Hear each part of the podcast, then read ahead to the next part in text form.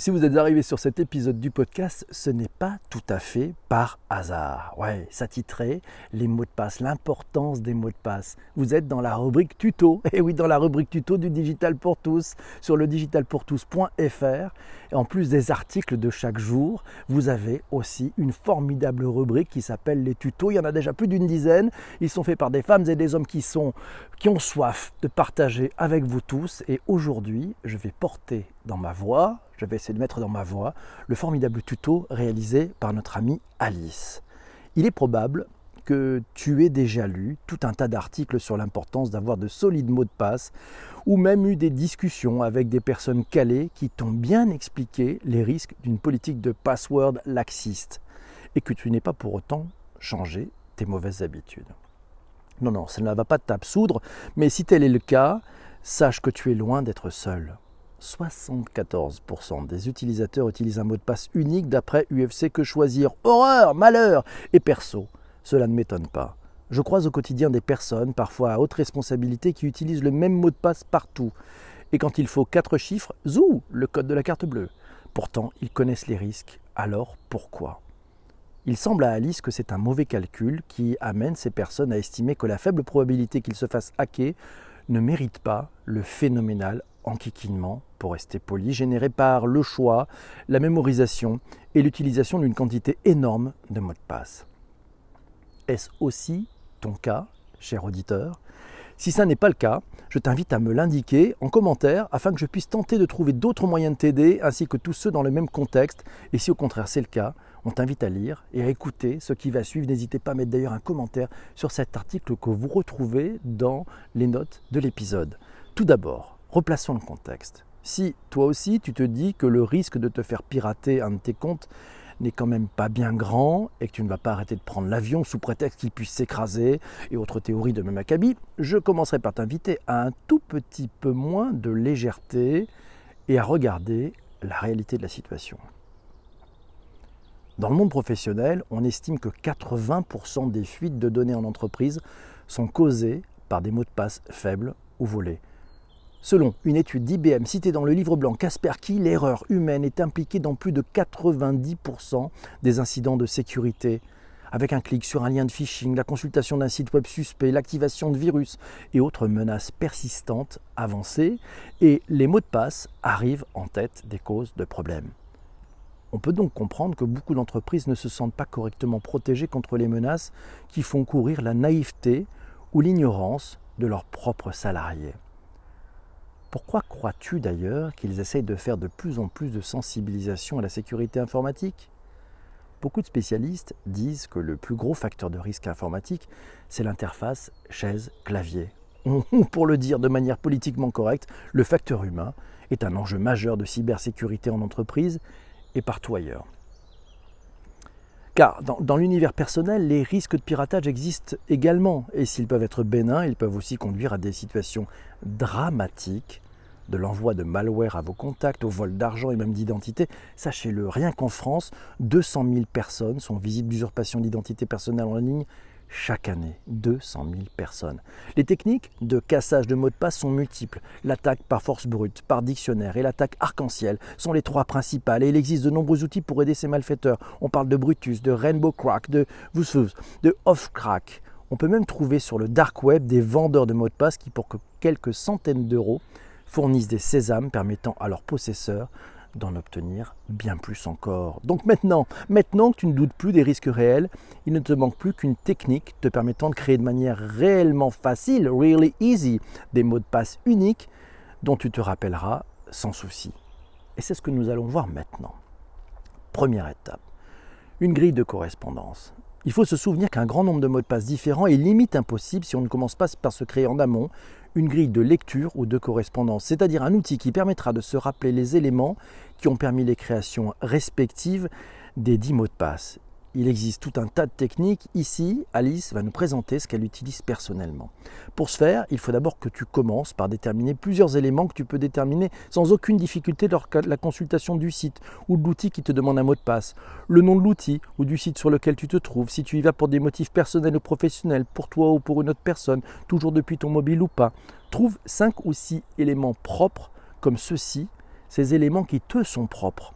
Attention, pas de date de mariage, pas de ville de naissance, on parle de données relatives au service que tu es en train d'utiliser. De plus, pense à n'utiliser aucune donnée personnelle qui puisse être recueillie par ailleurs. Pour chaque élément, détermine un mot de passe, un nombre, un caractère spécial correspondant. N'hésite pas à choisir des mots longs ou composés, car la longueur des mots de passe est avec la variété des caractères utilisés, des chiffres, des lettres, des minuscules, des majuscules, des caractères, la meilleure manière de se protéger. Concernant le nom du site, tu peux par exemple te servir des lettres qui le composent ou que ces lettres t'inspirent des mots. Exemple, les trois dernières lettres du site en majuscule, plus un mot aspiré de sa première lettre en minuscule. Tu vas ainsi te retrouver avec cinq ou six bouts de code qui te sont uniques et que tu n'auras plus qu'à regrouper dans un ordre logique pour avoir une phrase de passe, une phrase de passe costaude. Effet bonus, à une époque où on fait de moins en moins fonctionner sa caboche, c'est très bon. C'est très bon pour stimuler sa mémoire. Et oui, deuxième étape, les écrits restent. Pour s'éviter tout stress inutile, c'est jamais bon, trouve-toi un petit carnet répertoire format A6, oui, à l'ancienne, que tu n'emmèneras jamais en promenade avec toi et que tu cacheras dans un lieu sûr, dans lequel tu noteras au crayon à, papier les mots de passe de chaque site. Cela permettra en cas de problème de pouvoir consulter le mot de passe du site en question plutôt que de devoir faire une demande de mot de passe oublié et trouver un nouveau mot de passe qui ne respectera plus tes règles, vu que de nombreux sites empêchent d'utiliser un code secret déjà utilisé par le passé. Étape numéro 3, le renouvellement. Change régulièrement les mots de passe de tes comptes reliés à des données bancaires ou des présences sociales. Oui, c'est pour ça qu'on t'a recommandé d'y aller au crayon papier. Au moins une fois par an, tu les changes, ainsi que lorsque tu apprends le piratage d'un service que tu utilises. Pas besoin d'ailleurs de changer de technique, modifie uniquement les correspondances. Si tu as environ 20 comptes sensibles, te connecter à chacun pour modifier les mots de passe quand tu as sur la liste, sous le coude comme ici, ça te prendra moins d'une heure, une heure de travail par an ou même par semestre pour être plus en sécurité. C'est pas vraiment cher payé. Alice aussi espère aussi que ce tuto t'inspirera, te donnera envie de l'utiliser ou de trouver ta technique sur mesure, mais qu'en tout cas, tu arrêteras de prendre des risques inconsidérés. Et que si tu ne te sens pas de mettre en place un tel système, tu ne t'enfouiras pas euh, pour autant la tête dans le sable et tu trouveras une autre solution. On ne peut pas, en toute bonne conscience, te recommander de les enregistrer via ton navigateur. Tu sais, quand il te demande lui-même si tu souhaites enregistrer le mot de passe, car les risques ne sont pas nuls. On ne parle pas de la possibilité qu'un GAFAM, un Google, un Apple, un Facebook, un Amazon, un Microsoft, les utilise. Non, ce qui peut peut-être être inquiétant quand on sait le nombre d'informations qu'il possède, jusqu'à notre numéro de CB pour le store, mais bien qu'un autre être humain y accède. Est-ce que c'est quelque chose que tu utilises, l'enregistrement automatique de mots de passe? Ah, on va faire un petit test. Tu vas dans ton navigateur, tu cliques sur paramètres, tu paramètres avancés, saisie automatique, selon les options proposées. Et dans la section relative aux mots de passe, regarde tes mots de passe enregistrés. Ils sont tous consultables et de manière non brouillée. Tu comprends que le côté sécure, c'est un peu limite? Ouais. La seule autre alternative sérieuse que Alice connaisse aux phrases de passe élaborées est le gestionnaire de mots de passe. Si tu ne connais pas le concept ou seulement non, c'est une sorte de coffre-fort renfermant tous tes mots de passe sans rappelant pour toi qui va les chiffrer, en générer d'autres. On parle de SSO, c'est l'acronyme de Single Sign-On. C'est un système d'authentification unique, car tu n'as qu'une seule authentification à faire, un seul mot de passe général à saisir pour accéder à tous les autres services dont il a les passoires en mémoire. Concrètement, il s'agit d'un logiciel installé sur ton ordinateur ou une app sur ton mobile via le Store, App Store ou Google Play Store selon ta chapelle. Ensuite, il faut importer tes mots de passe déjà existants dedans, automatiquement ou manuellement, en les saisissant selon les logiciels et les options. Et quand tu crées par la suite un nouveau compte sur un nouveau site web, et donc il te faut donner un nouveau mot de passe, il t'aidera à en créer un bien costaud grâce à un générateur, puis il le rajoutera aux autres dans le coffre-fort. Ta seule obligation est de te rappeler impérativement de ton mot de passe unique. C'est ce qu'on appelle le mot de passe maître et c'est le mot de passe maître pour ce gestionnaire. Sur mobile, certains te permettent de remplacer ce sésame par une identification biométrique type empreinte ou reconnaissance faciale. Là, c'est plus simple, peu de risque de ne pas emmener ta tête ou tes doigts avec toi. On peut donc dire que ces outils sont bien faits et fort pratiques. Seul bémol, au-delà du fait que le risque zéro n'existe pas et que si ces boîtes ferment, ce qui est peu probable certes, mais tu sais quand même dans une sacrée galère, hein, ils peuvent être parfois un peu compliqués euh, à paramétrer quand on n'est pas à l'aise informatiquement ou en anglais. Tous ne se sont pas donné d'ailleurs la peine de tout traduire, euh, conférer les aides et les conditions générales d'utilisation. Mais cela reste l'alternative peut-être la plus sûre. Il existe aussi des gestionnaires gratuits, des freemium avec une base gratuite et des options payantes, et d'autres qui sont totalement payants. En général, les payants proposent plus de fonctions, comme le partage de mots de passe temporaire ou non, la désignation d'une personne de confiance, de l'espace de stockage en ligne sécurisé supplémentaire. Mais même avec une solution gratuite, ce n'est pas la sécurité qui est au rabais et les mots de passe sont bien protégés. On ne va pas rentrer ici dans le détail de tous les outils existants, d'autant qu'on t'a mis tous les liens vers des études comparatives en bas de cette page, ce que tu trouves sur le site ledigitalportous.fr. On peut parler de Dashlane, de OnePassword, de Bitwarden, et puis aussi des antivirus type Kaspersky qui proposent parallèlement des coffres forts. On n'est pas rentré dans les fonctions plus poussées auxquelles on peut accéder depuis un PC ou un Mac, car elles ne dispensent pas d'avoir des bons mots de passe en amont, sauf, sauf peut-être une des fonctions de la marque à la pomme qu'on ne connaissait pas, enfin qu'elle ne connaissait pas de nom.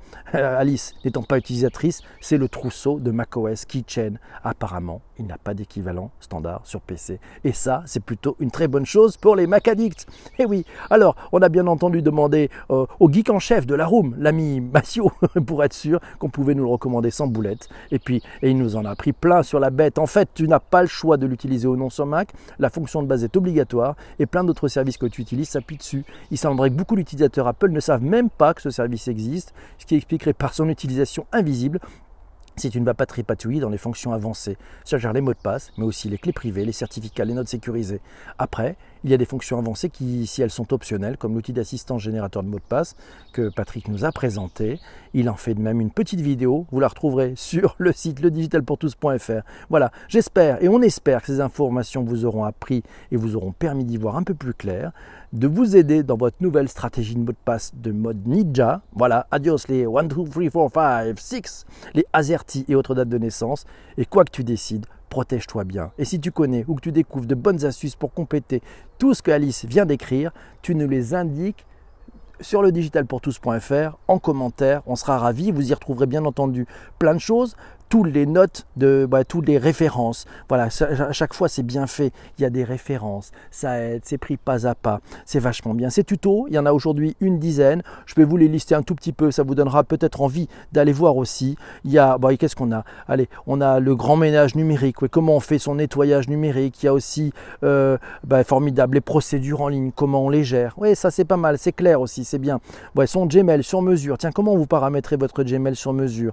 Chrome, les petites astuces des grosses utilités, comment continuer ces cours à distance quand on est prof de yoga? Oui, ça vous donnera peut-être des idées pour pouvoir continuer votre business en ligne. C'est pas mal ça. Et puis Windows 10 au quotidien, c'est un chouette tuto qu'on a eu aussi. Maîtriser Android, euh, sous-titrer une vidéo en multilingue avec DeepL. Ouais, ça c'est la, la qui nous a fait ce chouette tuto et puis il y a le tuto d'Olivier, il y a les applications Google, il y a le tuto d'Yvon aussi, euh, il y a le tuto de Laura, comment enregistrer et diffuser un podcast quand on n'y connaît rien. On a les câbles USB, tous pareils, mais parfois si différents. Bref, venez voir, abonnez-vous au Digital pour tous, vous verrez, c'est juste fantastique. Mes amis, vous qui écoutez ce podcast sur les plateformes on dit d'audio à la demande, d'audio à la demande. Merci d'être arrivé jusqu'ici. J'espère que ça vous a intéressé. Filez vite sur le digitalpourtous.fr. On se retrouve très très vite pour un nouvel épisode. Merci à vous tous. Ciao ciao. Je vous laisse. Je reviens avec ceux qui sont pendant le direct.